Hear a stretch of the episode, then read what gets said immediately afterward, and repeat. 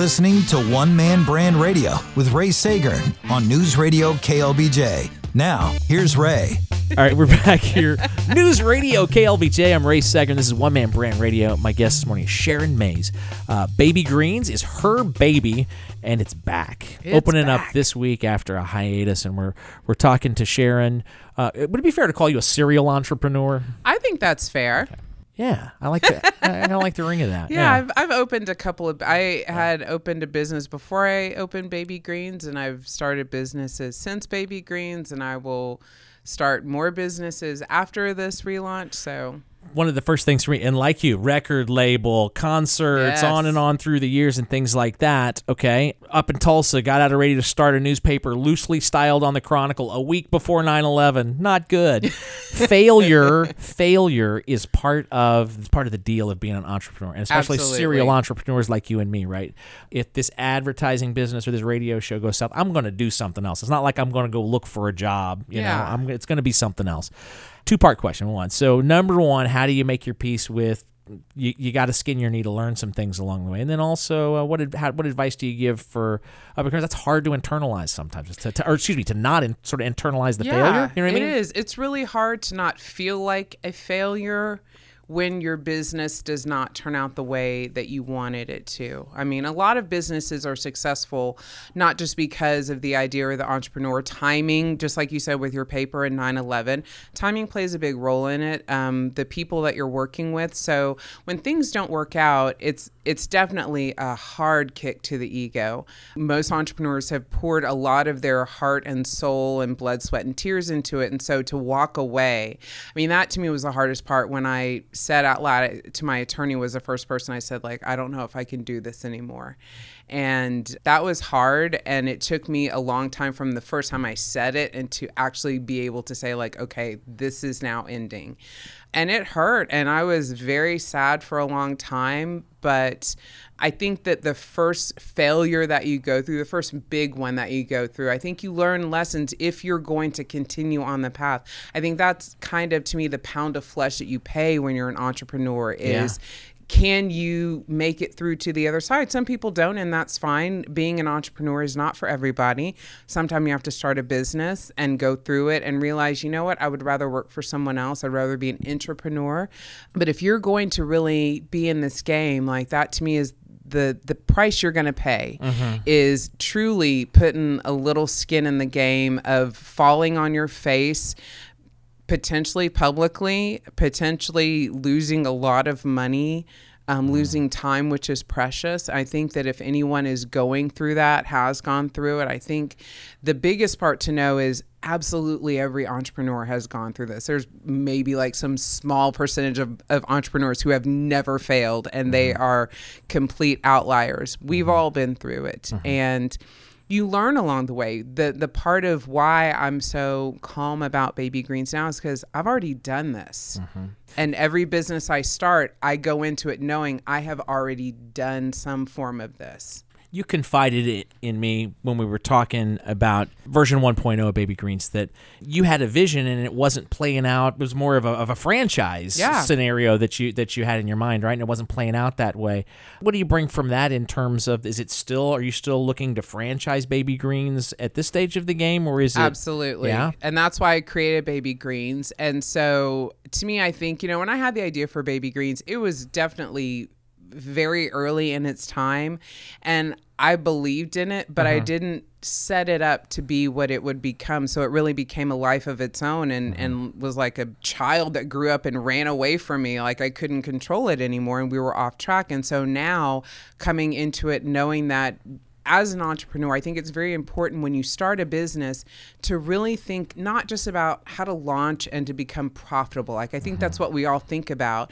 You really want to think about the alpha and omega. Right. Where do you want this to go? When do you jump off? Do you are, are you going to sell this to someone else? Yes. Are you going to start? Are you going to expand? Like to really sit down and breathe some life into the dream all the way not just enough to say like i want to get this started and, and lease the space and do whatever and and get my open for business sign up it's you really need to think about it because when you open it up, it, it does become an entity on its own. And if you don't have a plan for where your brand is going to go or how your business is going to mm-hmm. go, you will lose control.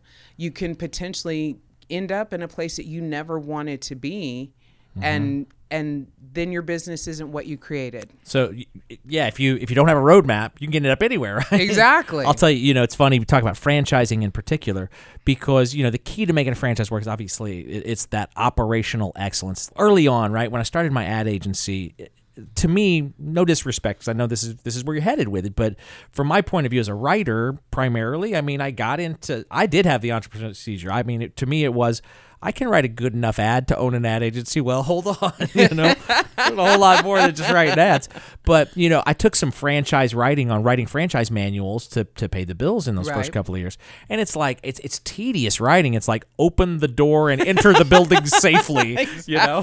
And, but but it requires that level of specificity to to transfer it to where franchise almost have to be dummy proof. You, you I mean, Yeah. because legally they're they're they're saying I'm buying into your system. Make make Absolutely. me whole as I give you my money. And that's what they're buying is a fully baked concept. I hired a consulting group to create my franchise company the first time around with Baby Greens, and I literally had a consultant who met me at the restaurant when I arrived and just like walked behind me and wrote down Mm-hmm. everything I did. Drove me crazy.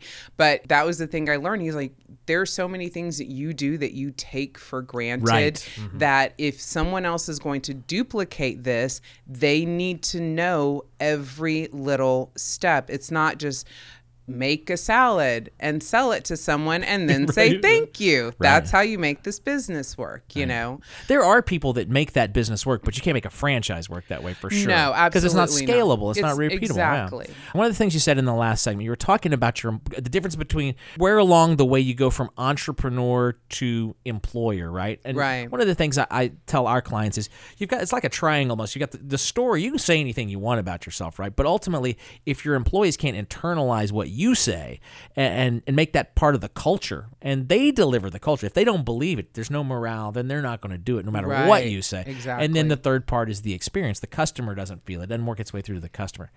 What thoughts have you put into what is the culture of Baby Greens 2.0 based on what you learned last time? And again, to this idea of systems that ultimately a Baby Greens in Peoria, you want to have the same culture, right? So Absolutely. what thought do you put into that and how do you transfer that sort of that sort of mojo to your employees, whether they're on Anderson Lane or Peoria, Illinois? I always felt like my employees were so important to me, but I didn't bake that into what we were doing. I didn't make that a part of the actual tangible culture. And so now with my business, of course, I love our customers. We value our customers, but to me, at the top of that pyramid is our employees, is providing a great work environment, but also getting them really bought into what we do. The thing I tell my staff is that we are not just serving salads.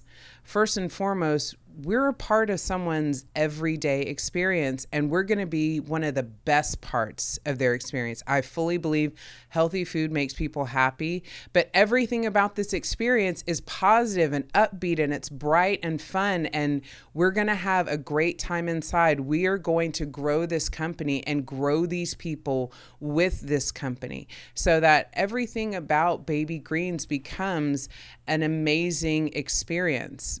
I have done a lot of different things in my career. And the thing that I always wanted to do when I was a child, I wanted to be a doctor. And even working in marketing and, and having a marketing agency, I've always just wanted to help people. I love helping people. I love the feeling of helping people. And one of the things about being an employer, and even becoming a franchisor is saying, I have the ability to affect someone's life in a really great way. And I love that. And I want to be able to have my employees understand what we're doing and that fast food is not a dirty four letter word. We are a fast food restaurant. Healthy fast food is something that does exist and can exist and needs to be accessible to everyone, but also creating jobs where people who are coming in at various points of their life can come and become a part of it. Great exposure on the radio here. Go ahead and hook up the lemon vinaigrette recipe. Can we do that?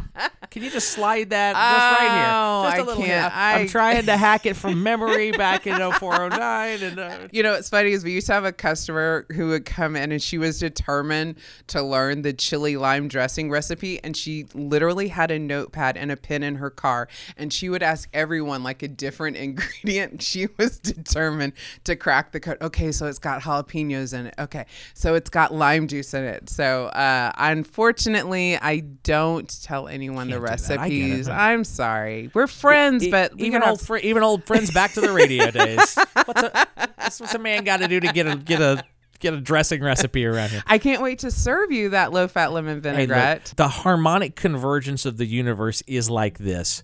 Baby Greens is back in about 72 hours. And not only that, it's on my street in my neighborhood between my office, my kids' school, and my house. Clear evidence of a higher power at work in my life. Uh, Sharon, thanks so much for being with us today. Thank you on, for having on me. On One Man Brand Radio here on KLBJ. Sit tight, the news is next.